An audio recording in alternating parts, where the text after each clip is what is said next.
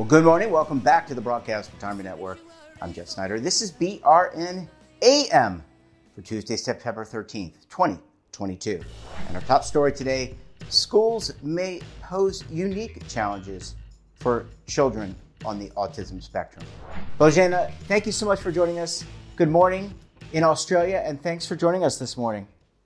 Thank you, Jeff. I'm very excited about having this conversation about autism.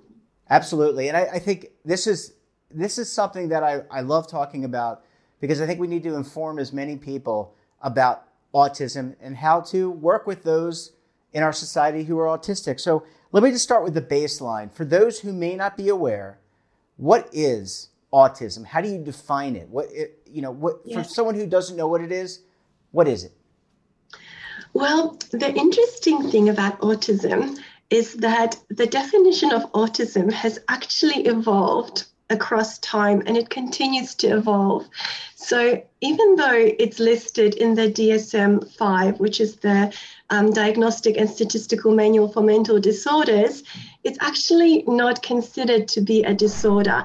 So, it's a neurological condition that has a genetic cause and it's impacted by a lot of factors that we are still in the process of discovering. So, the research in this field is quite new and the diagnosis first appeared, when you think about it, in the 80s. It hasn't been that long ago. No. So currently, the way we think about autism is that it is a neurobiological condition caused by genetic, impacted by a lot of variables, which we're still discovering, things like um, paternal age, um, inflammatory conditions, it could be chemicals. But it's really important to have that genetic foundation. Without that genetic foundation, those variables by themselves don't cause autism, so to speak. It's a unique combination which we're still discovering. And it's basically because we don't know the biological um, background, we don't understand the key factors. We cannot um, establish uh, autism just based on biology. We're looking for behaviors in the process of diagnosis. So the two classifications which the DSM 5 looks at are the social and communication impairment and restricted behaviors and interests.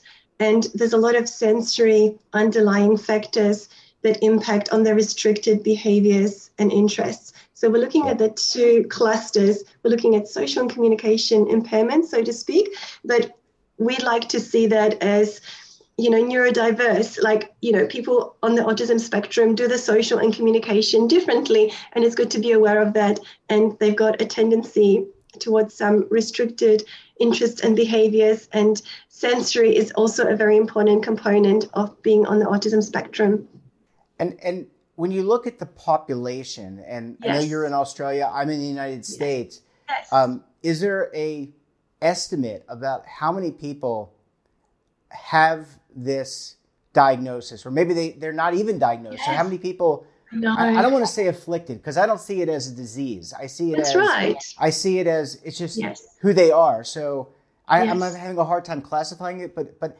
how many yes. how many pe- people? What percentage of the population has this so-called diagnosis? Yes. So um, from what I've looked at recently, I believe it's about one in 70 to 100 people. So I think it's actually quite common. And recently, because we are more familiar with the diagnosis, our diagnostic tools are getting more refined. We can we can pick it up earlier and we have more refined tools to be able to diagnose it. So the prevalence seems to be higher than in the past, but that's not because the autism rates are going up or anything like that. It's just because we're better at detecting it and people, yeah. the awareness is growing in the society, in the community. So more people are presenting to get diagnosed as well. So and, and I, that's also changing. The, yeah, the, yeah. I, I mean, we're learning, right? I mean, that's the yes. part of science is you're learning about mm-hmm. this and how to diagnose it, and so it makes sense yes. that it's kind of a moving moving percentage.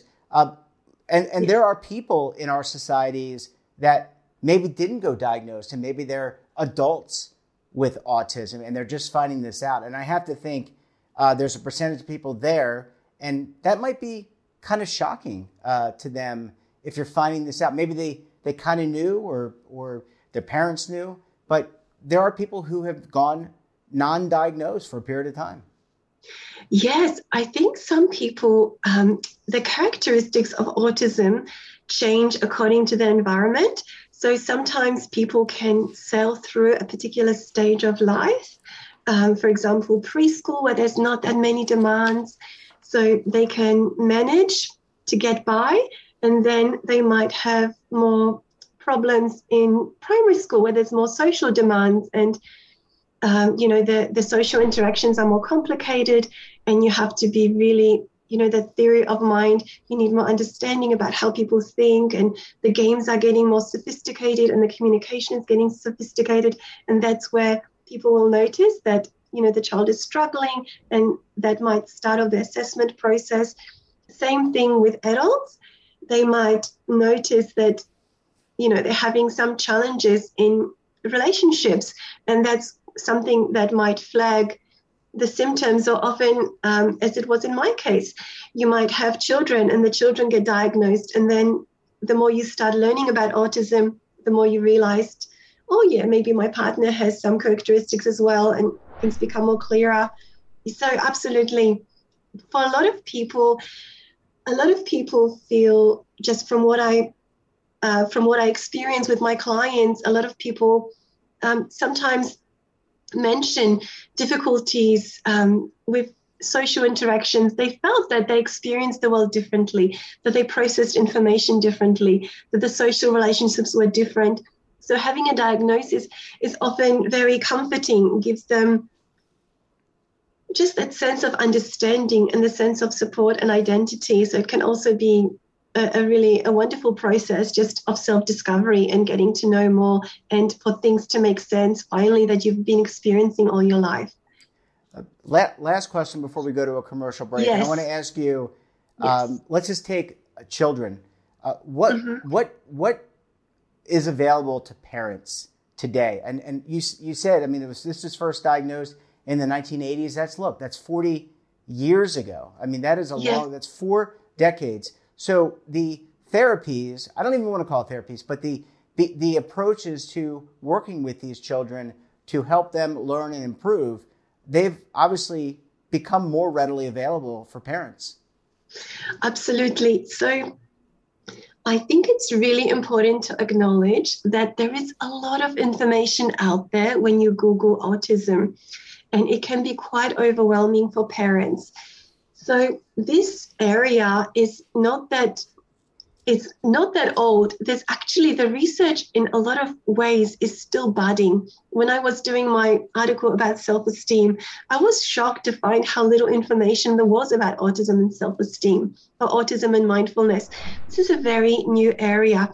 So I think it's extremely important for parents to the best way to go is always to go to your national body or research center because there's a lot of conflicting information based on anecdotal evidence. There's a lot of fads that might not always be research based, even though they might be popular. So there's a lot of, and autism is very heterogeneous. That means everyone will be presenting very differently. And you're right, it's very important to just be really familiar on what is evidence based and what's even advertised out there but it, it doesn't have it lacks that empirical evidence. So it, the, the best place to go is to go to your national body um, for autism and have a look go through that process. Yeah. Uh, Bozena, I need to take a very quick break, but uh-huh. when we come back, I want to talk about education and what parents need to help their autistic children learn in a better, better way. We're going to stay tuned right here on BRN AM. At Empower, we help you open doors to get you ready for everything that lies ahead. Because your financial wellness is what matters most. Behind every door is an opportunity to save for life's moments. These are your goals, and it's time to help get you there. We've been opening doors for more than 17 million customers across America as they save for the future they want. We are Empower, and we're ready to open some doors for you.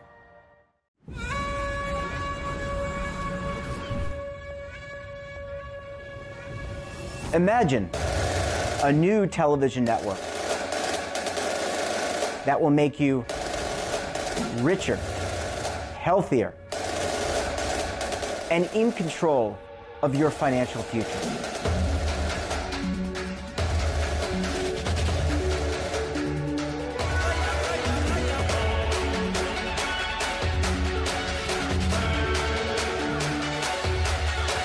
This network is for the policewoman in Nashville, Tennessee, the baker in Dubuque, Iowa, the teacher in Lexington, Kentucky.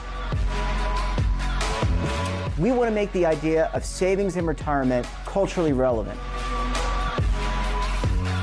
But what do you see as a defining issue of the midterms? Especially for the smaller businesses. I mean, they are the lifeblood of the American economy.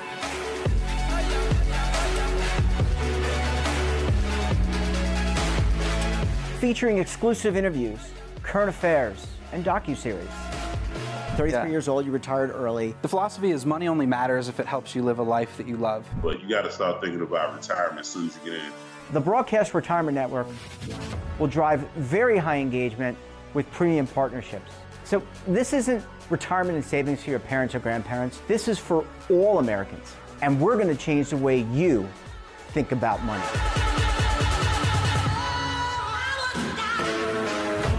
Welcome to the next frontier of retirement and savings. This is BRN, the Broadcast Retirement Network. Are you over 50? Would you like to get up to 33% more income in retirement? Then call now for this free book, Annuity Do's and Don'ts for Baby Boomers. This free book reveals little known secrets about annuity strategies that will help you make the right choices before buying an annuity. Call right now for your free book, and as a bonus, we'll also throw in a free annuity rate report, both absolutely free for calling Annuity General today. Call 800 504 8194. Bozena, thanks you so much for staying with us this morning. Thank you. It's great to be back. Yeah, this is a great conversation. I think we're, we're doing a lot for awareness and education. Let's let's talk about uh, educating uh, children. Let's focus on children and talk about the education system and what the education system. What should they be doing? Whether you're there in Australia, you're here in the states, you're in Europe or some other country. What do the educational systems need to do to uh, work with children who ha- are diagnosed with autism?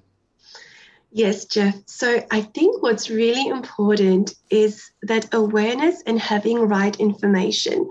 Because what research actually shows us that even though you might be a therapist, and I can really relate to it, I'm a psychologist by training. I keep educating myself every year. I've done my studies at the time of the DSM 4 and I haven't learned much about autism at all. And that's, you know, following a master's program, following supervisions it's it's an area that is little known. So research is showing that even though you're a therapist, a speech therapist, OT, a psychologist, it doesn't actually mean that you're automatically aware of autism and the evidence-based therapies that are actually effective.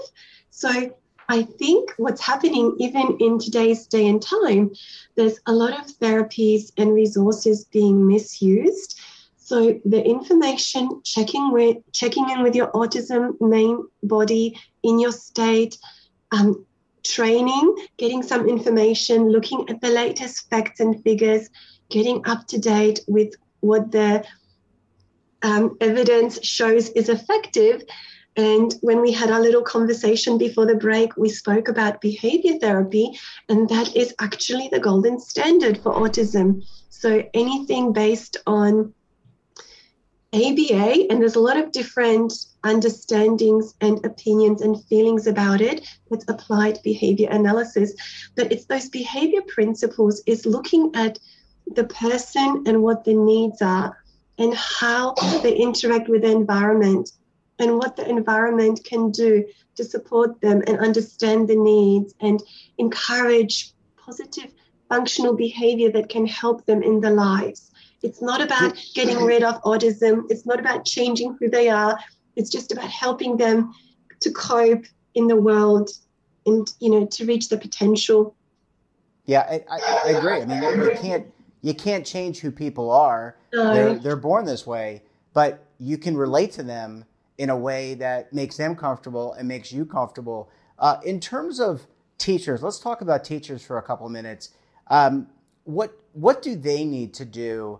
Uh, I, I, would think, and I you know I don't want to put words in your mouth, but I'm just going to ask yes. these questions. Uh, first of all, they need to be able to identify and work with, or not identify, but work with, be prepared to work with these children, give a little bit more extra effort. But I would also think that working with the rest of the class to relate to the individuals that, that are diagnosed with it, with autism. So every child on the spectrum is different. So even though someone might have an experience working with children on the spectrum in the past, I think we have to approach every child like with fresh eyes. It's very important also to include the family and to find out what the needs are. Sometimes little adjustments can go a long way, and for every child, that's going to look differently. So, some children might need, you know, the classic to break up tasks. Usually children on the spectrum in general have weak auditory processing. So they're going to have behaviors which might seem often they're labeled as delinquent or problematic. And often i think teachers try to discipline children. And really it's just it's good to have that appreciation that they do have special needs they do process auditory information differently so they might have troubles with concentrating or keeping on task they might need to have things broken down one task at a time. They might benefit from movement breaks. So the sensory system is just right to help them to concentrate. And that's going to look different from different children. So for my son, he likes um, heavy body work. So, you know, doing crab walks or doing some lifting of classroom equipment, little things can make a big difference. So, working with a therapist just I think it's just that attitude of open-mindedness. It doesn't have to be big changes. It can just be being aware and making little tweaks can go a long way. And changes in the environment can be as simple as expectations, just lowering the expectations, making sure that the child is not evaluated based on how the child is doing according to the norm. And then, you know, looking at it as dysfunction or if they deviate from the norm, but being able to assess them based on their own potential, their own needs. Little things like that can make a long way. Yeah, I mean, the reality is is that we all, all of us, we're all individuals, and we all learn at different speeds, and we all learn yes. in different ways. And this is this is no different.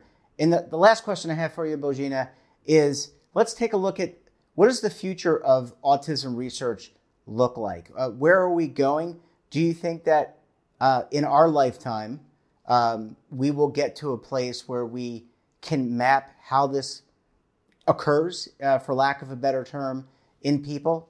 Where, where, where does the research look like? Where, what's the path? Yes. Well, I think the exciting development is that there's more emphasis being placed on the experience of autistic individuals and the families in research directions. So I think the society in general is becoming more aware and more accepting of neurodiversity. So even what we spoke before in terms of the school system, there's more awareness of different children's needs and that's really shaping. So the society is becoming more accepting, and the research is more inclusive of neurodiverse perspectives. And obviously, there's very exciting developments all the time in genetics, in in the theory of mind, in the different autism characteristics, and the role of biology. So we hope I, I'm I'm hoping that with over time the research will be more clear about you know, the relationship between the genetics and the causes and how to support children and people on the autism spectrum to live lives full of, you know, to the best potential and to the optimal health, as well as being considerate of their perspectives. So just as we expecting the people on the spectrum to fit into our world, and and they do that every day, and it it it's it takes a lot of energy and effort, and you know there's a lot of masking, and there's just so much that they go through. I think the tables are turning, and now we are becoming more aware of what they need, and we are more understanding. So hopefully that will make it more easier so we're, we're, we're, having more dialogue and understanding to make the society a better inclusive more neurodiverse place for everyone yeah very well said well Božena, not enough time on the show to devote to a very important topic but we thank you so much for joining us and we look forward to having you back on the program again very soon thanks Thank you so much for your time, Jeff. I really appreciate being a part of raising awareness about autism. Thank you for having me. And that wraps up this episode of BRN AM. Have a topic of interest, someone you think we should talk to, drop us a line. And don't forget, for all the latest curated news and lifestyle wellness, finance tech, so much more all in one place, check out today's edition of our daily newsletter, The Morning Pulse. Want to search our archives, check out our latest content, We'll visit our website, and of course, all of our streaming partners. We're back again tomorrow for a very special edition of BRNAM. You're not going to want to miss it. Until then, I'm Jeff Snyder. Stay safe, keep on saving, and don't forget, roll with the changes.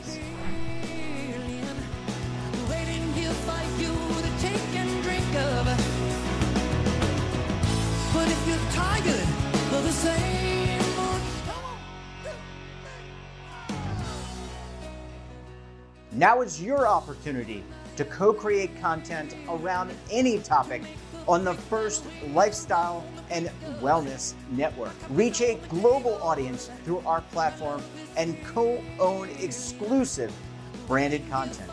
All of our programs are available on demand and also as audio only podcasts, so you can take us on the go. Broadcast Retirement Network, available anytime, anywhere, and on any device.